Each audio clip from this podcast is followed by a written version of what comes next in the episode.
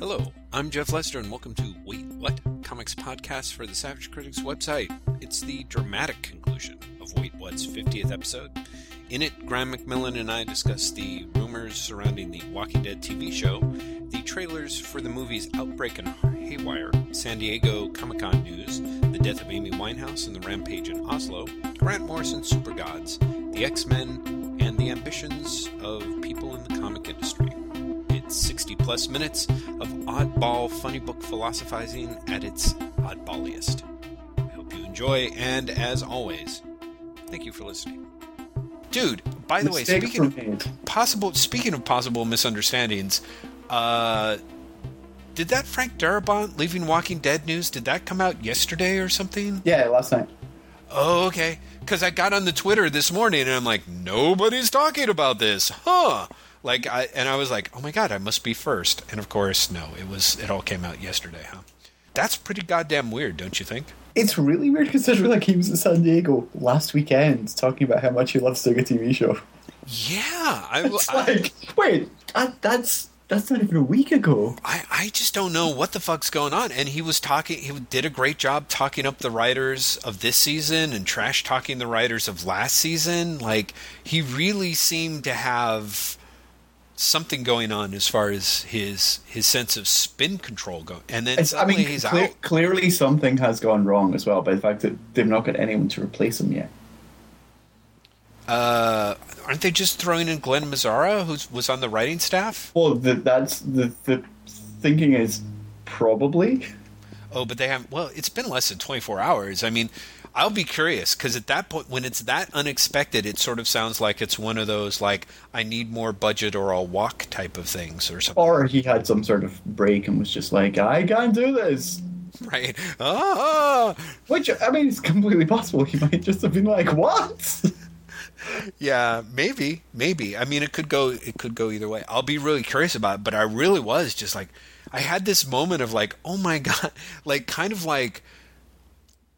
Uh, the like Robert Kirkman and Frank Darabont have infected each other with each other's own worst tendencies. You know what I mean? Like suddenly, suddenly, as a result of this, it's like some weird virus jumping Okay, so here's the species. question: Yes. Who is the TV version or the movie version of Rob Liefeld that Darabont can team up with?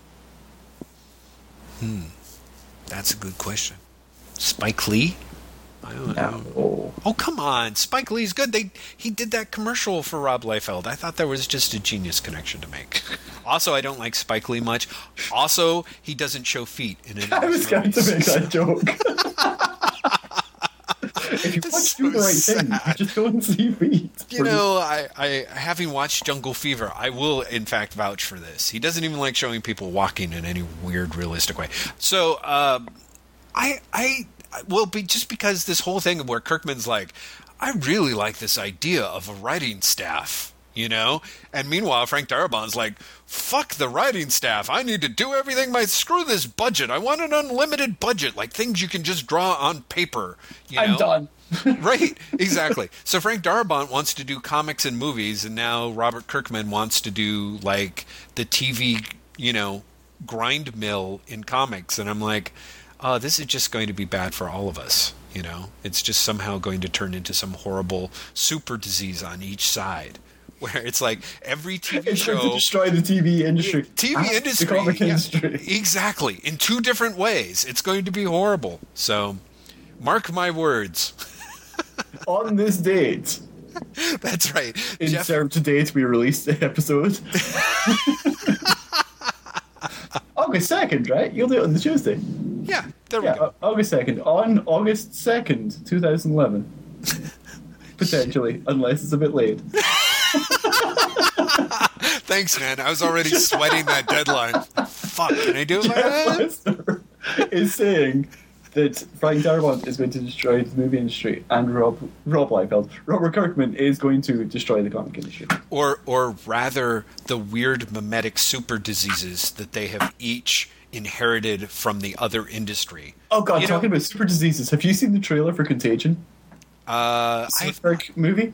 oh yeah, yeah. No, I did. I have. Yeah, yeah, yeah. Oh god, I, I I can't I I can't be anywhere near that movie when it opens. it creeped me out. so It's you had that same thing, so huh? Fucking creepy. Oh it? my god! I'm so glad that wasn't just me. Like I watched I- that it- movie and it I was like, freaked me out. Yeah. I, I was just watching it, going, no, no, no, make it go away.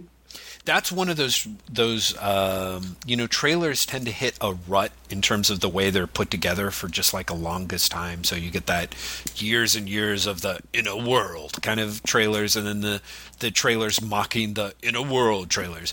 But i was impressed at just how well put together the contagion trailer is because the first it goes on for a good chunk of time and it really seems like it's a we have to fight the disease it's on the border of breaking out type movies Mm. and then the last third of it starts showing more and more bodies everywhere and you're like oh holy fuck you know Yeah, and it- exactly. It goes from, I hope this doesn't escape, to, oh, we're all fucked. Yeah, totally. In a way of showing it that really makes you think of like, oh my, like it really did a great job of sort of like, oh, I know what I'm getting into. To oh Jesus, I don't think I can actually watch this movie. Yeah, Which no, exactly. And actually, I've, I've told Kate, because Kate is as bad as me, like, seeing these things and all of a sudden being like a, a television hypochondriac.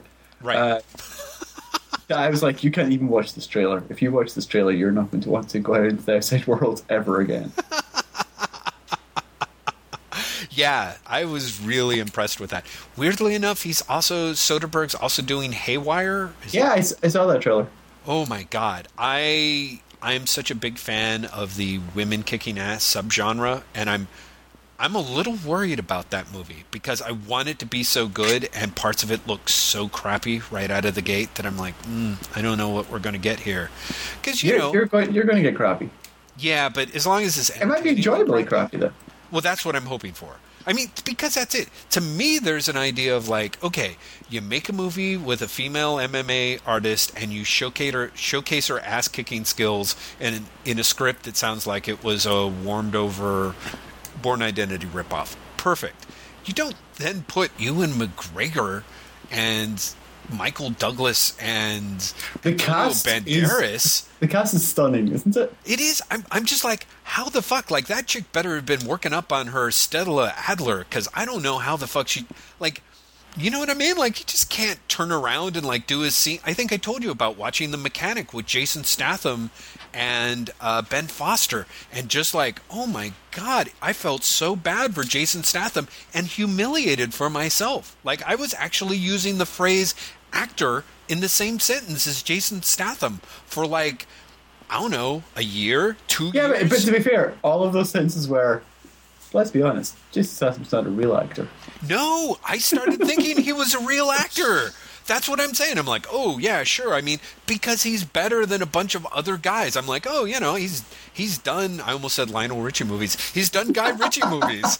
Wouldn't that be great? Lionel Richie movies are great. Though. Lionel Especially- Richie's Lock, Stock, and Two Smoking Barrels would have I, been I was thinking Jason Statham in Dancing in the Ceiling, right. Where you just turn the camera upside down and then have him like kick the ass out of lots of people. Right, knock them through windows and I've, stuff. I've also just created a whole new phrase: "kick the ass out of people." You're right. That is totally worth having. That totally is worth having. Have you got too Uh, much ass? Go see Jason Statham. he will kick the ass right out of you. Anyway, no, I was kind of this thing. Like I saw him in Death Race. I saw him in. I haven't seen him in The Expendables, but he got, he he always uh, accounts for himself well. You know what I mean? And it wasn't until I saw him next to Ben Foster that I was like, "Ooh, yeah, that's like a bad idea. This is just not a good idea for both of these people." You know what I mean? Because Ben Foster, God love his weird, skinny, gangly, bearded ass. Maybe he's a junkie. Who knows? That son of a bitch can act, and Jason Statham can do a great job being on camera. You know what I mean? Like it, Jason Jason Statham is an awesome camera presence. And so it's the same thing of like, here's this chick who sort of looks like a less emotional Sandra Bullock, you know, like kicking people through windows. And I'm like, I want to see this. And then she's got a scene where she's talking with Ewan McGregor on a phone. I'm like, even if you handicap Ewan McGregor and try and give him a, an American accent or something like that, that guy can eat a lot of other actors' lunches. You know what I mean? I don't know. Is that an actual phrase? That It is now. Yeah, exactly. I think I phrased it wrong, but I mean, you know. So the idea that she's actually performing next to that guy or in the same scene, like, No, but, but here's the thing. If you don't, if you set expectations really low, like at some point someone says in the movie, she is emotionally retarded, I can barely talk. She'll be fine.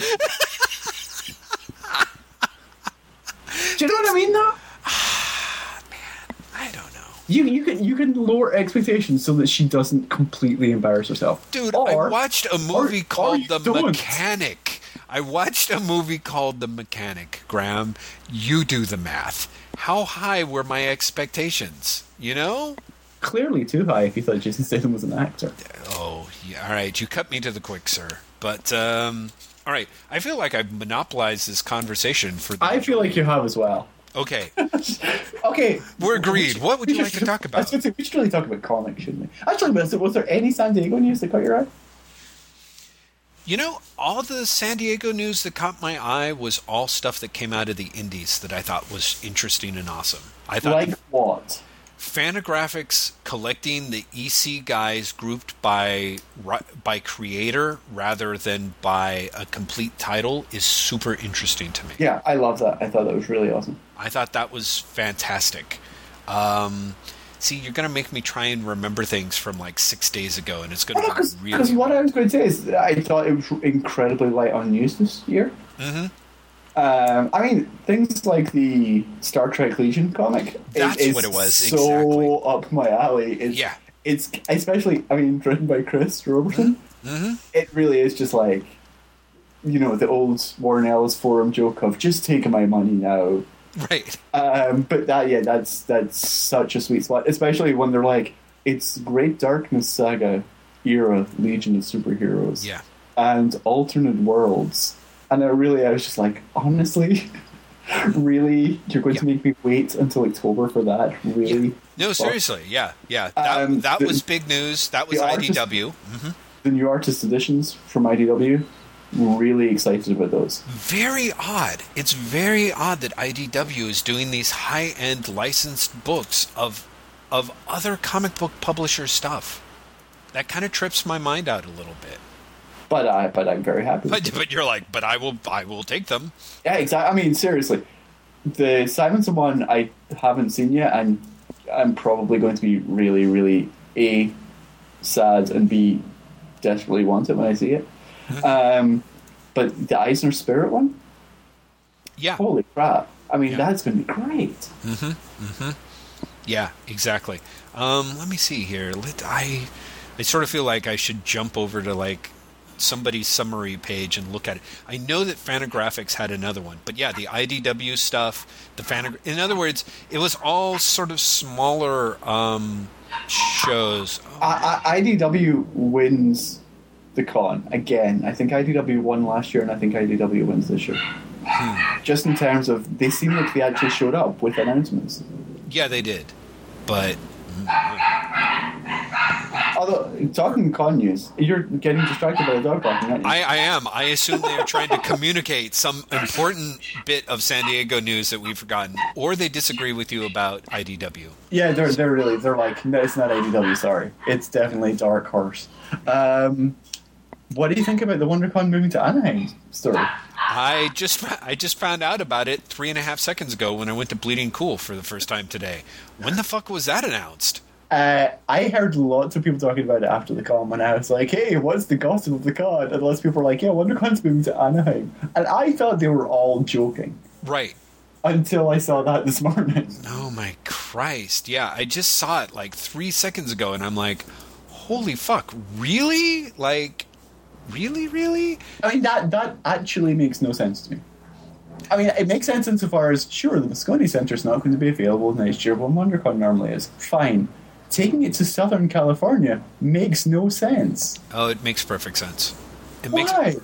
because because the guy running San Diego can like say whatever the fuck that he wants, but the he know they know that the reason why it gets world coverage and sells out a year in advance is because of Hollywood.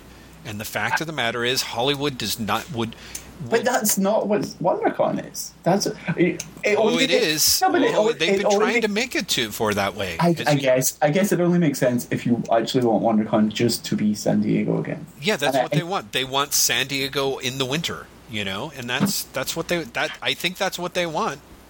I really do, because That's as you heartbreaking.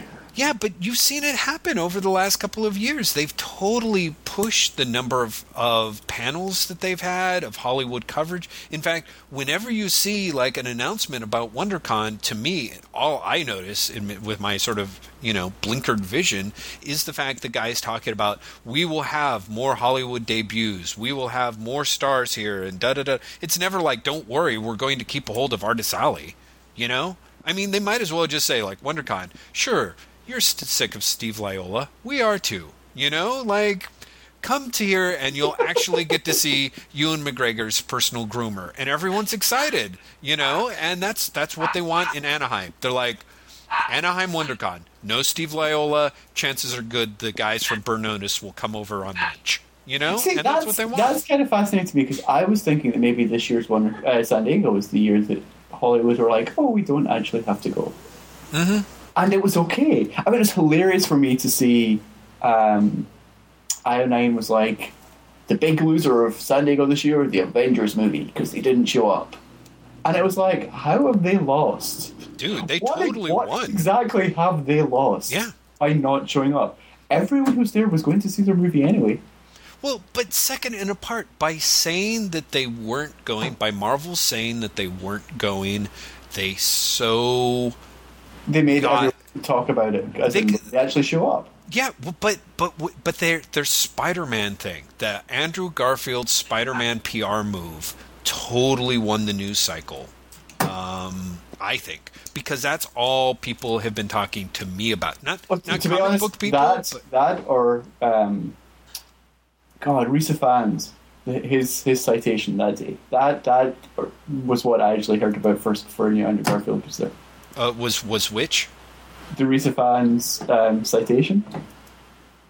Do you not know about this? That he was cited by the police. No, no. What is this? Who got cited by the police? Uh, Rhys Ifans, the guy playing uh, Lizard, Oh, right. Yes, yes, yes, yes. Right, right, right. And sorry. uh, Amazing Spider-Man movie. Sorry, Mhm. um, yeah, he gets cited by police for, depending on who you believe, um, smoking backstage or drunkenly uh, arguing with the security guard that his friends who didn't have tickets could come in. Right.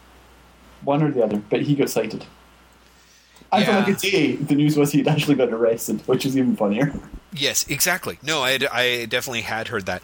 You know, the one thing is, I, I really have to say, if only Rhys Ifans had killed one of the security people, that news would have totally worn. As someone who's tried to get in, someone in the eye, yeah, I was going to make the the. I'm like, where's the pencil joke? I'm like, ah, everyone's moved past the pencil joke. They just no one's really moved past the pencil But- joke. That was all weekend. Let's face it, San Diego security di- guys are dicks. I mean, Uh, San, San Diego organization in general, it's not just the security guys. yeah, yeah, yeah. They're just doing what they're told. Yeah, it, it's appallingly bad. it, it really is this and that's the other thing is is like i'm sorry like there is no way that entertainment weekly dudes go through the same bullshit that comics alliance or io9 or techland people have to go through who frankly have it easier in many ways that i mean it's just so stupid that this hall h stuff is as bad as it is that you've got panel squatters who are make it impo- you know who will hang out for six hours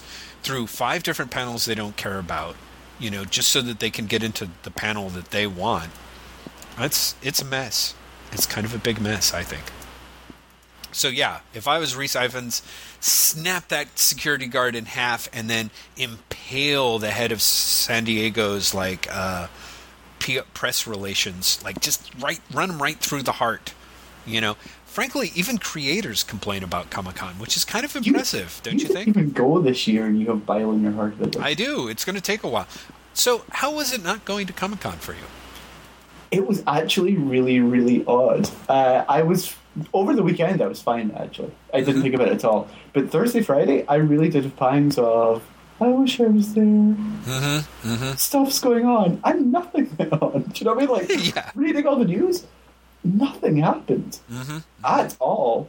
mm-hmm But I really did have oh, I'm not there. Everyone else is there and I'm not. God knows why. Maybe because like I'm in front of the computer and I'm, I'm writing about the stuff anyway. Right. Because like like I said, Saturday and Sunday, didn't really think about it. Mm-hmm. Saturday, had a picnic with friends. Do you know what I mean? It was a nice day. Yeah, yeah, yeah, yeah. No, I I had it two years. I'll be curious to see if you don't go next year, which I can't imagine. But like having like last year where I only went for two days and then came home, and at first I was like, "This is great," and then I had that thing of like I'm sitting at the computer reading Twitter, and everyone's like, you know, hanging out together and having awesome times. I'm like, no. This year I was kind of like, huh. I wasn't really aware of it until it was starting, and I was I kind of had a moment of anxiety of like, oh my god, how out of it am I that I don't even that I'm not Oh, even aware it- that it's it- this week. It took me by surprise. It's one of those things where, like, even though I knew people were getting ready and going, the first day was still like, oh, it's the first day of Comic Con. right, exactly, and that's just so crazy.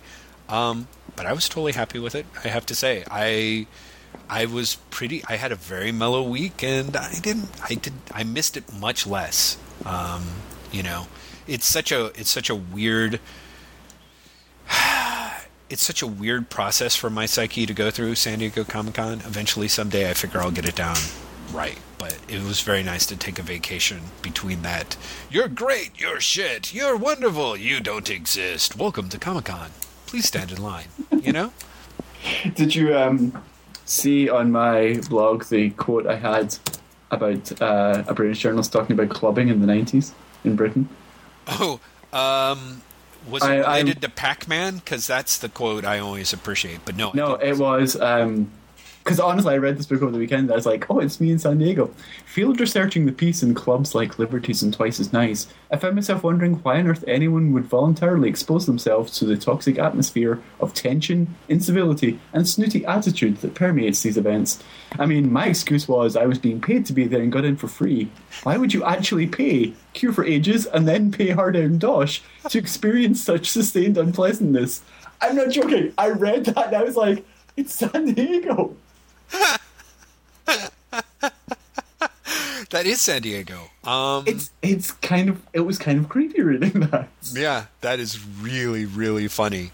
Uh, yeah, no, I think it's just the weird thing of like, but why do you miss it? You know, like it's like I I think I I think I missed it because I'm so used to going, and everyone who goes, it becomes the center of their world. Do you know what I mean? It becomes the only thing that is happening. Mm-hmm. Uh, and actually, one of the things that really snapped me out of that was what happened in Norway and Amy Winehouse down. Mm-hmm. Both of which were infinitely more important. And honestly, like when they happened, I, I was like, I don't even really want to stay up with the news for, from Comic Con. Mm-hmm. Do you know what I mean? Like it really just took me out of the the moment. Mm. It's interesting. And why do you think that is? Which part? Wait, why why did I get taken out of the moment? Yeah, because there were real things. Do you know what I mean? Like it's, it, you suddenly become incredibly aware of the shallowness, I guess, of Comic Con. Mhm. And it, it really was one of those. And this shows my priorities completely whack, but I, w- I think I was more affected by the Amy Winehouse news than I was about the the, the Oslo news. I Uh-huh. think the Oslo news appalled me Mhm. but the Amy Winehouse news for some reason seemed more relatable, perhaps. right. It's interesting the number of people that were really f- frustrated on Twitter about people who were, you know, felt that people were being too blasé about Oslo and being way too much, um, paying way too much attention to the Amy Winehouse stuff, you know? And it's kind of interesting, sort of in a way, comparing it to Comic Con, because I kind of felt like there's just all these weird levels of perception uh, and judgment that get thrown together, you know? Um, because I, I do, like, the Oslo thing is a horrible, horrible thing. So much so that it's almost kind of hard to wrap your brain around and it's harder to relate to. The Amy Winehouse thing is, in a way, it feels, it can feel as terrible because you can relate to it. you know, because it Yeah. is more human, you know. And human, it, I don't mean that anything that happened in Oslo wasn't, but just at a relatable scale, you know. No, exactly. It's a relatable scale. Mm-hmm. It's it's you know it's it's one person, and it's I think everyone has lost one person Right. in a way that mass slaughter is something that you react to on a, a, a level of that's appalling, but you also almost shut down to it because you can't really remember what that feels like. You you have no context for that to really work in the way that the death of one person can work. Right. Well, yeah, because I think that it's almost like when that many people die, like whether it's like a hurricane or a flood or a tornado, there's something that is it it, and this is going to sound weird, but it's it's somehow it's kind of not dramatic weirdly and i don't mean that in any sort of weird i just mean that it's it you can almost only relate to it one way which is with horror and regret and a certain amount of fear that's all kind of inextricable you know bound up. But when somebody dies in a way that is sad and relatable and it's tragic because this person was unbelievably talented and was pretty much given the short end of the stick in a lot of ways which seems impossible to say when you look at the scale of the person's life but is nonetheless somehow true. Like it it it it, it it's like drama. It really becomes something that you can enter and relate to from all sorts of different angles. And it, i always feel like big tragedies you can only sort of enter it from the one viewpoint maybe the two of like oh my god what could have those people have gone through? And oh my god what if that had happened to me? Like i never I, I mean i know there's going to be a lot of ways that i'm going to die. I will not end up dying like amy winehouse but it somehow doesn't stop me from seeing the tragedy in it in sort of a larger way from a way sort of outside myself i guess. You know mm-hmm. what i mean?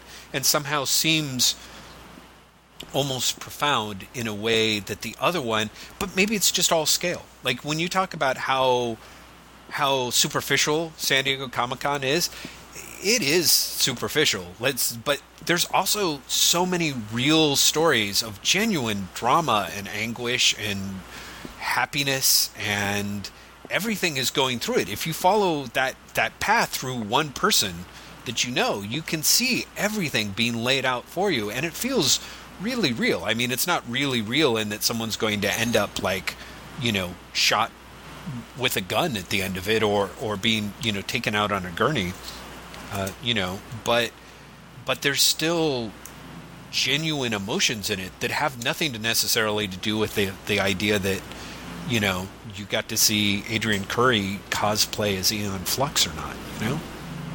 She was cosplaying as the woman from the Fifth Element, whose name I can't remember. The outfit that I saw was definitely anime version Aeon Flux my friend. Oh, really? I was only going from the photograph of the uh, she did multiple days. too sexy. Yeah, I, I yeah. realized that. Yeah, yeah, I yeah. saw the photograph of the. she also had some sort of sexy uh, imperial commander type thing action going on there Oh, so- of course. yes, exactly. Um, See, right back down to trivia. I, I don't mean to. No, to no, no. But it, but it is one of those things. It's. Yeah, I agree. Like when you're at con, it's it's more than just superficial. Right. But when you're not, you only really get the superficiality, or you get the "I'm very happy for you" people who are there Right. thing, Right. and that's still on a level much more superficial than someone dying Right. or some complete Disaster. yeah, some some just horror. Um, and so I'm not I'm not meaning to trivialize it for the people who were there and who had a great time or a terrible time because I'm I feel like I always have a terrible time, but somehow I managed to make myself believe was great. Um, but for me, not being there, reading about it online, I was completely taken out of the moment by the news about Oslo and the news about Amy Winehouse. Yeah. Um, and it really it, it it changed my weekend from, you know, pretty much. I'm sad I'm not there. I'm happy I'm not there. Like flipping continuously happy, sad, happy, sad, happy, sad, Right. to just I don't even care. mhm mhm mhm Yeah, well, I and I, you know, I mean, in the larger scale, I think that that of course is is a healthy response. You know, because it's just, I, I don't know. You know, I came back from. God, this is how bad my memory is. It's like I came back from Burning Man and the Mississippi had flooded, or maybe that was the year that I didn't go. But there were a bunch of people that came back from Burning Man, and this huge natural disaster had hit and there was kind of a feedback. There was a lot of stuff. I don't know about a lot, but a certain people amount of uh, of people who were saying like, "Yeah, you guys who went and did Burning Man and went and had your big hippie party in the desert, people were dying, and where were you?" kind of thing, you know. And it was just kind of like that Which is it's kind of patently hilarious because it's like you know, if if I was a Burning Man, I could have prevented that. Right. Well, and one of the things that they talked well because because Burning Man is such a huge it's it's not cheap. You put a lot of resources into Burning Man, and there is something ab- about it that really makes you challenge your values. And I think in many good ways and for many good reasons because you find yourself kind of going like wow you know you see people who are out there and they build this community out of nothing and it's thousands of dollars and then it gets broken down and disappears the next week and there is kind of a thing of like that's great you couldn't have done that to a bus shelter you know like or you know like a homeless shelter like really what a homeless shelter needs is a 900 foot talking animatronic teddy bear but you know like it might it couldn't hurt um but a lot of people do take the skills that they take out of Burning Man and, and put it in either have it use it as parts of their real life or they take it and they invest it elsewhere. Like a whole bunch of people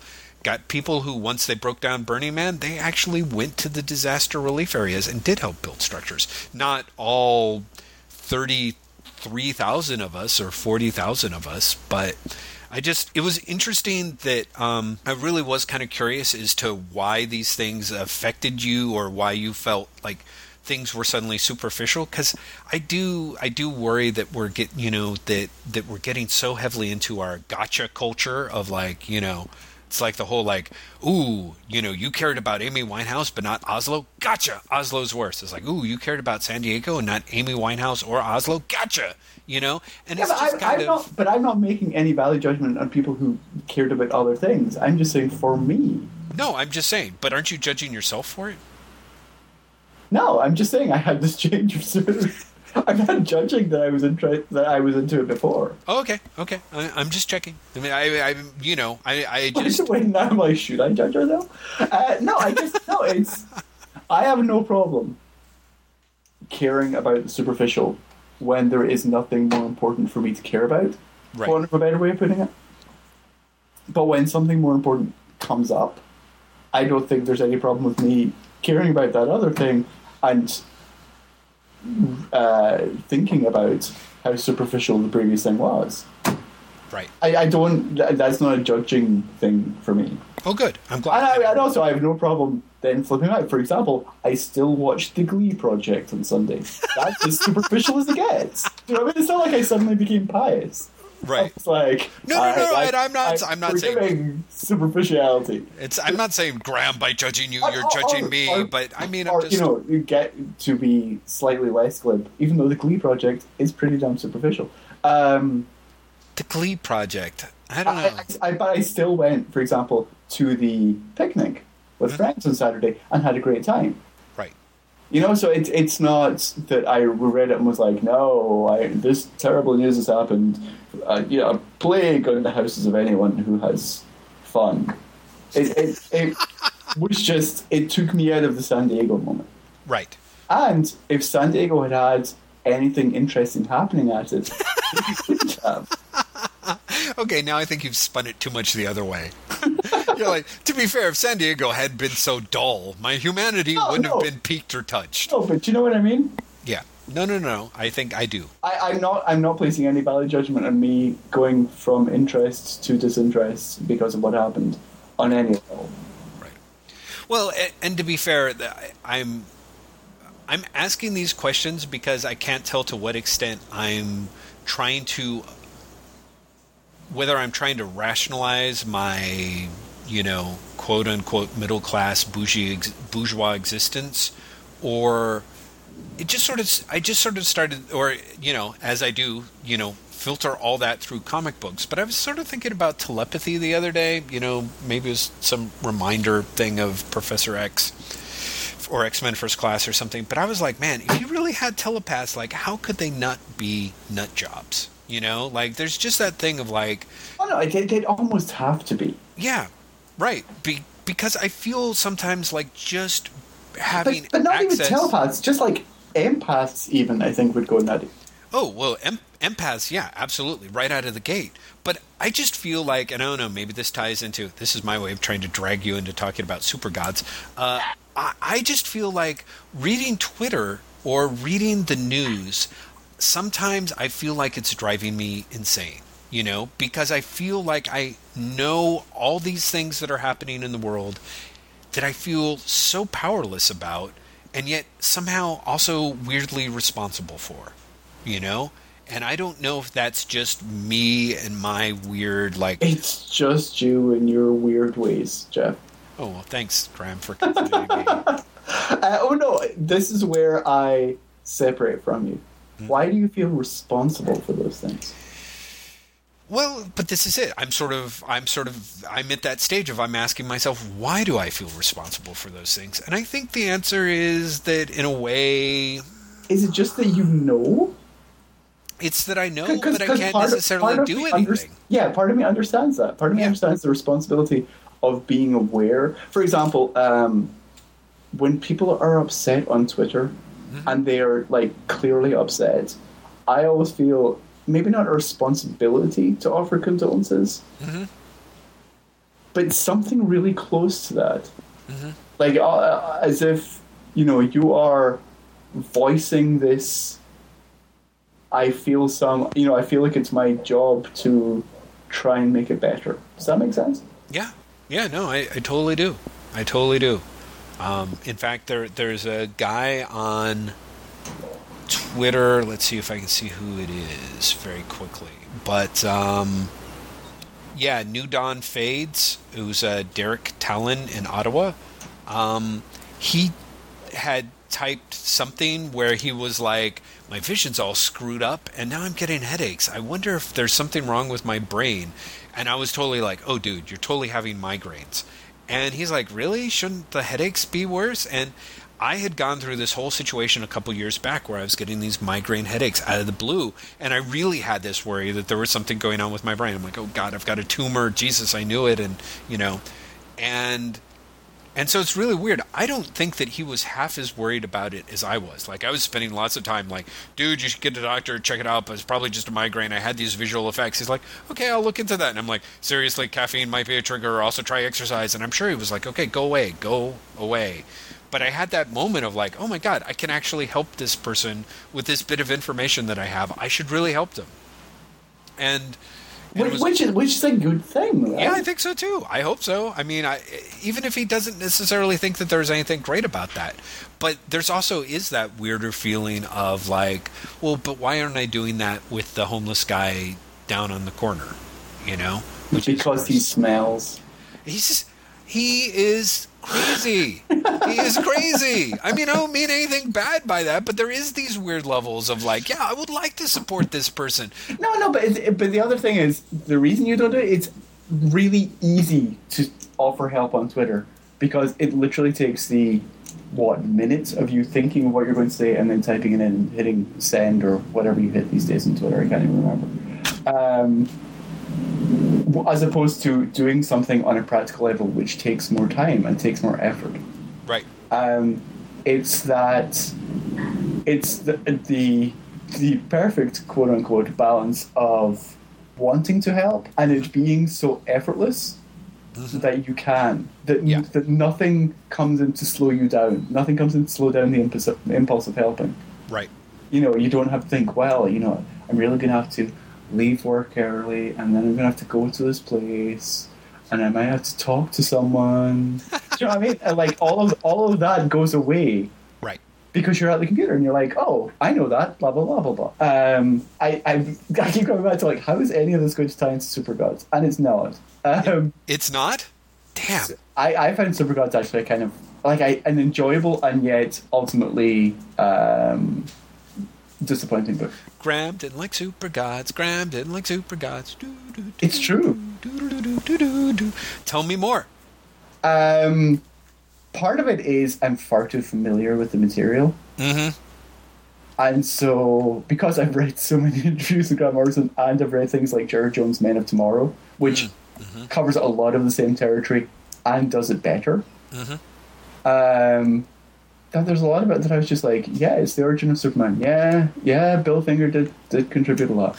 yep, yeah, yeah, the, the 50s Superman, yeah, that's that's like a, a, a subconscious way of approaching malleability and, s- and identity in society and really a, a prescript to a prescript to the the LSD wave that's going through America. Yeah, yeah, yeah. That all, all that's true. Yeah, and then you know, then there's Don McGregor and yeah, yeah, and Steve Allen. Yeah, that, yeah, and you know, and there's so so much that I was like, yeah, you're telling me stuff I already know. Right. Um, the most enjoyable part of it for me really was the autobiography, which starts pretty much, you know, t- last third of the book. Um, and even then, it's kind of frustrating because there's a certain glibness to it, and also he tells things out of continuity. Mm. Wow, that's so a he- weird choice. So he'll say things, not incredibly out of continuity, but like he's on a subject, and he, so he'll be like, you know, the Invisibles came along, and I'm doing the Invisibles, da da da da da, and then he'll make a reference to JLA, and he won't explain it. Mm. And then the next chapter, he's like, and then they asked me if I wanted to do JLA. do you know what I mean? Like, Right. but yeah. ultimately, the book needed a much better editor. There are typos all the way through it. There's things like he'll talk about Hitch and not explain that it's Bryan Hitch. Right. Um, there, you know, it's it needed someone to tighten up the structure. It needed someone to actually just sort out the typos. Right. Um, Typos. Jesus Lord. it's I, I'm I said on Twitter today. I'm really curious to read the preview copy that people sent because apparently it's significantly different from the finished book. Yeah, I- I- I that? That'd be really curious. I don't. I, I know that the last line of the book, the preview, is completely different from the the end of Supergods as published, Wow. uh, and it actually occurs much earlier in the book because Douglas Wolk told me what the last line was, Mm. um, and it occurs at this point in like the second chapter of the book. Um, so you know there there's elements of that being like, huh, you know I I because I have a strange feeling that the preview copy, from what I've heard, will be much less polished, but much more enjoyable. Hmm. Wow, that's uh, fascinating. Like I'm like, huh? So somebody did a revision job on it to very weird ends. Very. Well, I put it this way: I think people who aren't me, do you know what I mean? The people who don't, who aren't as familiar with this stuff, will get a lot more out of it than I. did. I don't know. I think a lot of the reaction on Twitter I'm seeing are people who are like, "This is." I I heard. This is stuff that I've heard before. Kind of interesting, not really knocking me out, and I also feel like I you know, like I've heard a lot of this before, and then I'm even hearing people who are like, "Yeah, it's." Uh, I don't understand like where the editor was and why the structure changed so much. I guess so. I'm kind of curious. My takeaway point is like, don't talk about stuff with Douglas Wolk. You know, like I know Douglas is a great person, but I'm just like, just if I didn't know him at all, you're like, yeah, Douglas Wolk, who told me the last line of the book. I'm like, wow, who hates Douglas Wolk? Raise their hands. You know, the answer, of course, is not- nobody. It's not like a murder mystery. Uh, It is. It is. Like know, I haven't read the book, but I'm willing to bet that last Yeah. line. The editor of Guts is like, I'm the person that kills Batman. but uh, I mean, the, the most uh, the most enjoyable things are when he starts basically giving his own analysis of things. Right. So he'll talk about Secret Invasion being disappointing, or Mhm. You know why. Like he, t- it's quite clear he doesn't like Identity. Uh, yeah, Identity Crisis, the the one with Meltzer. um, Meltzer. yeah. Um, and that's kind of interesting. His polite way of saying that Mark Millar didn't write anything up until Wanted is funny. Uh, you know, there, there's stuff like that. He's he's actually incredibly complimentary to Millar Mm-hmm. in a sort of in a admittedly very backhanded way. but you know, he calls Civil War the best superhero event of the last ten years. Um, it's ultimately it's fine. Yes. I, I, I know, but I really sort of came away from that, and it sort of crystallized a lot of thoughts I've had about Millar lately. Uh, not Millar, uh, Morrison lately, which are ultimately along the lines of, I have far too high expectations of him. I should just Tone it down a little bit.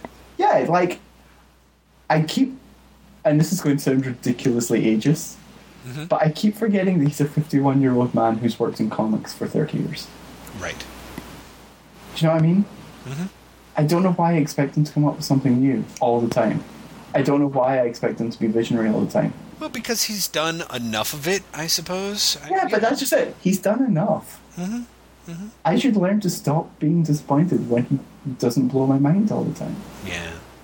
Well, you know, I, I do find there is kind of that that idea of I do feel like, wow, he's 51 years old. He's still writing superhero comics, and I don't mean that in a bad way. I don't think. For the most part, he's been writing superhero comics pretty consistently through for 20 some odd years. You know, um, and I guess what catches me is this idea of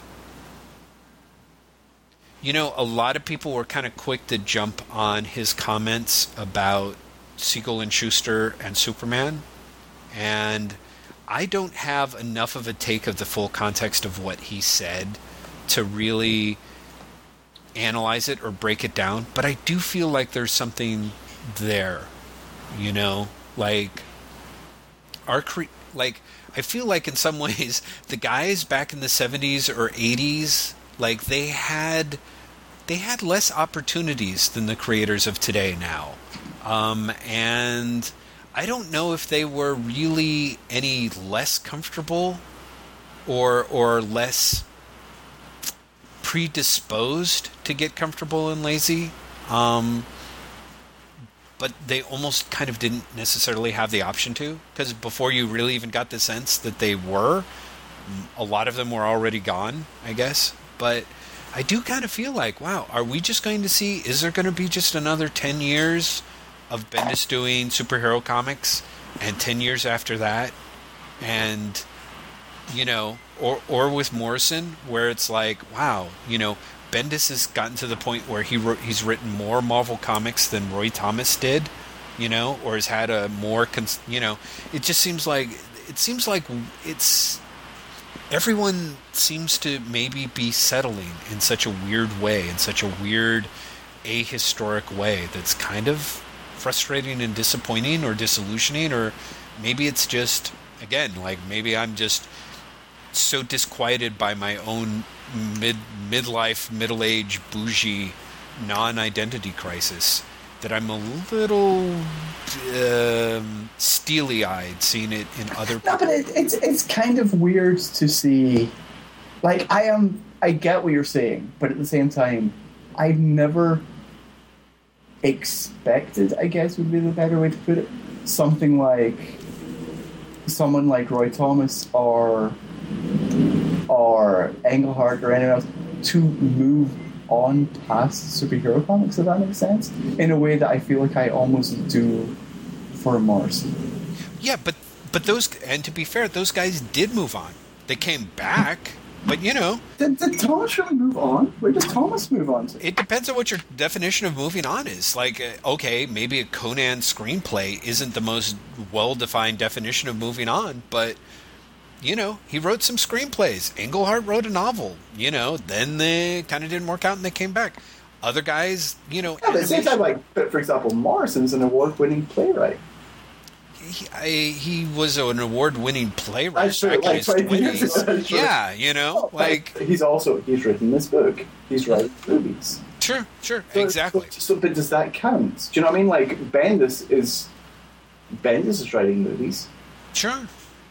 I guess that's my thing. Is is like I kind of feel like there's Like, not. do you expect more from them? And if so, why do you expect more from them? I expect more from them because they had an easier time of it. Like I think it's it makes sense to me when you when it's 1978 and you're writing comics and you idly hope that you can break into television so that you can have benefits. It's sad when it's 35 years later and you're writing comics and you're hoping you can have a TV series so that you can get health benefits. I mean, the difference is you're that you have your own TV series with your name splashed across it. Well, and also you're getting benefits from comics already. Yeah, the guys with the exclusive contracts are, I guess. Sure. Yeah. You know, but yeah, so there's levels of that. But I guess what I'm saying is, is like there's no you know, even as greedy and as short-sighted as it is, like the dudes who went out and were like, I like, you know, there is that moment of like, so where are where are the unions? Where are the new comic book companies? Where are the like, you know, Morrison and Bendis and a lot of those guys are like, oh yeah, I mean, we have our own titles, you know. Like there's kind of that like the only one who's being that that is being trashy enough to try and be an empire builder is Mark Millar. You know, which is funny because after reading Super Gods and reading this uh, Simon Reynolds book about pop music over the last twenty years, mm-hmm. part of me was like, Mark Millar's the one we're all supposed to be paying attention to. Mm-hmm. Mark Millar's the one who basically whatever he does, comics will do two or three years later. Yeah, yeah, yeah, yeah. Which is uh, what Morrison and Millar both positioned themselves as being at the turn of the millennium and I kind of feel like Millar was the only one who kind of was willing to like I don't know skull fuck the necessary people in order to make that happen. You know. But it's I mean, do you not remember when that was Ellis? Yeah, I never believed it about Ellis though. Did you? I don't know. I believed it about Ellis right up until he was like, "I'm doing Ultimate Fantastic Four for as a favor for some friends." Right. And then I honestly was just like, I never call anyone a sellout, but I'm calling you a sellout. Yeah. Nah, to me it was I don't know. I think it was somewhere before that. I mean, Ellis did. He talked a great game, and again, he did amazing. He he had an amazing social networking component to it, but he also doesn't have the attention span. He's kind of yeah. They're all really comfortable to get their paychecks. They're all like, hey, don't you see? I've made it. I divide my time between Los Angeles and Scotland. You know? I don't have to choose. I've got two places. It's, two of it's them. the worst of both worlds. What's that? The worst of both worlds. Yeah, the worst of both worlds. That's really funny. I thought you were just mocking my Grant Morrison imitation, and I'm like, I'm not doing the accent. I was very defensive there for a moment. I'm like, damn it, Graham, I want you to know. Uh, no, but it's I don't know. I can, I see what you're saying, mm-hmm. and I actually empathize a lot with what you're saying. But part of me is also, I guess I just have to retrain myself, and I've, I've been thinking about this over the last few days. Well, I have to retrain myself to not expect more from these people. this is great. We started out the conversation sort of trying to figure out if the reason why other people like creators because they have lower expectations, and uh, then us at the end of it going, well, you know, we fine. Once we lower our expectations, we'll be so much. No, really, that's what but, we've got to do. But there is a sense of expectations being too high, not in terms of the quality of the work, but in terms of the people's ambition. Yeah. Yeah. And in part, I think it's entirely generated by those people themselves. Sure. Absolutely. I think, I think they definitely sell themselves as, you know, I'm not only recreating this industry, I'm also working in movies. I'm going to recreate that industry as well. Yeah. And then you're like, that's great. New Avengers number 14 was solid. you know? Exactly. No, exactly. There is it is it's a very very weird thing. I just feel like yeah, I don't know. I just I kind of feel like everyone's too complacent, maybe me. Uh, so therefore I'm the last person who has any right to say, you know, but I don't know. It's just kind of had that weird moment. And on that merry note, my friend. Yes, uh, yes. Now, now that we have basically decided that uh, the comic industry is filled with people who talk the talk and aren't interested in walking the walk. That's right. Because they can fly, true believer. Uh, on, on, that bombshell. Uh, yeah. on that bombshell.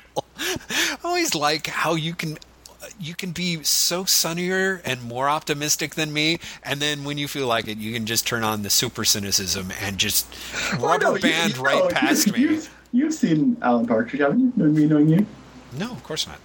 Oh, it's a, a fake chat show from Yes. the, the um, it's a spin-off from the Day Today, which you know I madly adore. Um, and every single episode finished with Alan Partridge, the fake chat show host, going, "And on that bombshell." Nor- normally, in response to something terrible that has happened. Just been on that bombshell. We'll be back next week. Oh. Mm, yes, we will. We'll be back next week for well, gosh, I mean, this is like this was this was episode 50. Did we really nail anything? With this know. I think we had a depressing episode fifty. we kind of did. we talked about like man's inhumanity to man. We really did, yeah. This is the epic. This is an issue fifty that's not so much the double-sized slam bang, hmm you know, action sequence as the Chris Claremont Kitty is crying because Colossus said that he didn't love her, and so she ponders the meaning of existence. Anniversary issue. At some point, we just need someone to show up and tell us that they're Jewish, and then point out that Magneto is also Jewish. And hey, maybe that means bad guys can be Jews too. Do you remember that issue? No, there's an issue uh, guys can be Jewish too. That's really that's. There's, there's, there, it's, it's the Secret Wars 2 crossover, I want to say. Oh, well, no Um, wonder why I didn't. And attention. it's, uh, there's hate crimes going on on a school campus. And and I remember this because I'm like maybe 12 reading this. I think I would have been once, maybe 11. Um, and Kitty Pryde says nigger. Yes, no, that is the notorious. Like someone pointed out how bad. Like Claremont loves breaking this out. Like he always breaks out a scene where Kitty Pryde says the word as a way of pointing out discrimination against mutants, and no, it's always but, like, but no, but no, but in this case, it's not against mutants. It's against Jews. Because he calls her a kike, and she goes, "I don't know. Are you a nigger?" Uh, But, but the whole thing is, this happens because, and I can't remember the exact plot mechanics, and I might be getting this mixed up with another issue. Which would be awesome. exactly. That'd be great. My understanding is this all It's has some- to do with the Beyonder learning to poop. Uh, Actually, that I think it, it might be another issue.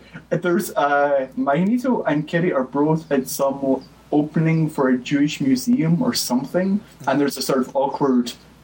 I didn't realize you were Jewish, and he pretty much is like, I was in a concentration camp in Nazi Germany. Seriously, what did you think was going on there? It's like you were a gypsy or homosexual or a sympathizer to the Jewish people. Actually, I think they might have gone for the Gypsy Gather clause. Oh, did they? Classy. Anyway, I'm Um, sorry. But anyway, but but and again, I can't I can't work out if I am putting the two stories together now. Um, but there's definitely an element of like you know, hey Magneto, you might be a mass murderer, but you're Jewish. but that's when like he was trying to make Magneto a, a relatively good guy. Remember? Yes, no, I do remember because it really it is. So, do you think? it didn't work? Well, no, I mean it, it keeps It- it coming actually- back. I it sort of liked it. I worked liked really well, and then Yeah. we decided to undo it, and it was the undoing that didn't really work. Yeah, the undoing was the thing where it's like, okay, you guys are just out of control here, where they keep flipping back and forth. But no, I remember that build up to because issue 200 is the trial of Magneto, I think, Yes, yes. and uh, it was. I remember reading it at the time, thinking like, well, this doesn't work, but it, I mean, it's a hell of an interesting idea for a 200th issue, you know. So maybe that's maybe you're right. This is our 50th issue where. It's, you know. it's X Men 200. Where, yeah, this Which is, is a X-Men really, really bad sign because that was like the last really good Claremont issue. I, I think I pretty much stopped reading like maybe four issues after that. I have to say. Oh yeah, you're no, you're you're entirely right because I mean, it, almost immediately after 200, it all went to shit. But I did because 201 Cyclops leaves the team because he's going to go off and be a good husband, which gets undone like the next month. The X-Factor issue one. Uh, at least, I mean, it really took them what three or four years to try and be Yeah, like Cyclops isn't a dick. uh, and, and let's see, after that they had two more Secret Wars tie-ins. right. Then they had Mutant Massacre is like two or three issues after that, isn't it? Yeah, because they do the whole Rachel three-parter, and then it's a Mutant Massacre. Mm-hmm. So yeah, it really like after 200 really was all downhill. Yes. And by Sorry, downhill, sorry, you mean the dawning of uh, rosy-colored glasses age for someone younger than you. So you know. No, no, no, because it's rosy colored glasses, and then you reread it, and you're like, oh, Oh dear. yes, oh really? Oh, Yes. So expect us to be podcasting from Australia very soon, is what we're saying. yeah. After you've all forgotten that we exist, and oh wow, that's going to be a problem. Electronics don't realize we exist either. How are we going to podcast? You know, probably the same way that the X Men did, because as I recall, that was like the weirdest, crappiest, like, oh, electronics don't know we exist. Let's pop in this jet and set a course for somewhere. Hey, if you press a button that's not electronic shit, How does that make any sense, Graham? Like, seriously. Was there a scene where they were just popping their old popcorn the old fashioned way? I mean, No, it but you doesn't. forget, like they went through the, the, the gateway, whatever it was, um, and electronics didn't realize they existed. And then the next issue, they find cyborgs. and you're like, something's wrong here. So, I can't put my finger on it, but The cyborg should be like, is there someone there or not? Like, I don't understand what's in happening. This eye, I can see them, but my Whoa. computer eye says no. Who keeps stabbing the right side of my body? I'm really not following this here. Ah, the things we have to look forward to. Uh, oh man, yeah, this has been a weird 50th episode, listeners. Sorry. you know, sorry, I was supposed We'll to do a- like we'll an out. do over. We'll, Yeah. we'll do like 50. There we go. Also, oh, you know what we should do? 50.1. And next next week, we can have like. two. Yeah, we'll have our total bipolar anniversary, and like fifty point two will be us like laughing and like uh, mirthlessly, and uh, I'll be like doing imitations. You're really, you're really upset about that, mirthlessly, aren't you? You know, I'm just shocked that you're not, Graham. I'm just shocked. like your whole like, oh, you. So you basically said that Jeff is like putting on a huge act and is incapable of expressing joy or love. I just want to Wait, say, wait, wait, well done, listener. Well done. That's not what I said, or I believe what he said. I'm assuming RF is in fact a he. Uh, yes, it is. Oh, do you know who it is? Yeah, sure. It's uh um I mean, I don't know no. I mean, do I do I really know? I don't really know, but in terms of knowing that they have to log on and I know his email address and so chances are very good his name is Rick Flom or Rick F Lom. Yeah, I do know uh in that sense. And it's okay. Rick You just outed them. I did. I did out him. Uh, but I don't think I, like our. It's not like our people are going to turn around and write letters and go, "You jerk." You know, like everyone's going to be fine. Everyone's fine with it except for the man weeping tears of blood mirthlessly. Well, yeah, but to be fair, I think if you're weeping, you should be merciless. See, that's how screwed up I am. I'm like, no, I feel like I should be mirthfully weeping because obviously I've been, you know, I've been I've been outed as incomplete as a human. Um, I'm not sure that's necessarily true. That's right. You've always been out as incomplete as a human, Jeff. I no, you're it's always been an open You're- secret. you're complete. you're 100% human. See, there's our like ah cheer you up note that we can end on. That's perfect. you're 100% human. Exactly. You're not a cyborg. You are capable of seeing the X-Men even after they move through the dimensional Dreamtime portal in Australia or whatever the fuck it was. It was the Siege Perilous. Was it? That, that's what it was called, yeah. I just remembered. Jesus. I'm not sure if I quit reading X-Men like just in the nick of time or like I, oh, I, I kept going. All I kept going to actually Jim Lee's first issue. wow. You see, he did like 245 or something ahead of his proper run. And I remember just being like, because it was when they started killing them off again in preparation for issue 250. and I was like, oh, I give up. and again, I couldn't be more than like 14 years old or something at the time. And I was really just like, no. Seriously, you're like, really? This is this is all you've got? Exactly. Do you, can you stop killing them off? Can, you just stop killing them off again and again and again? I know, I know. Ugh. Uh, we said, though, I didn't like the replacement X Men after the Mutant Massacre either. Ironically, seeing as I am such a Dazzler fan now, but at the time I was like, Longshot, Dazzler, Psylocke, Havoc, really? These aren't Yeah. the X Men. Yeah, yeah. No, I totally get that. I totally get that. I to this day, it's always like, huh? In any event, on that merry note, my friend, we're Yes, going to we go. should actually shut up, shouldn't we? Yeah, I think so. People will be like, "Oh dear God."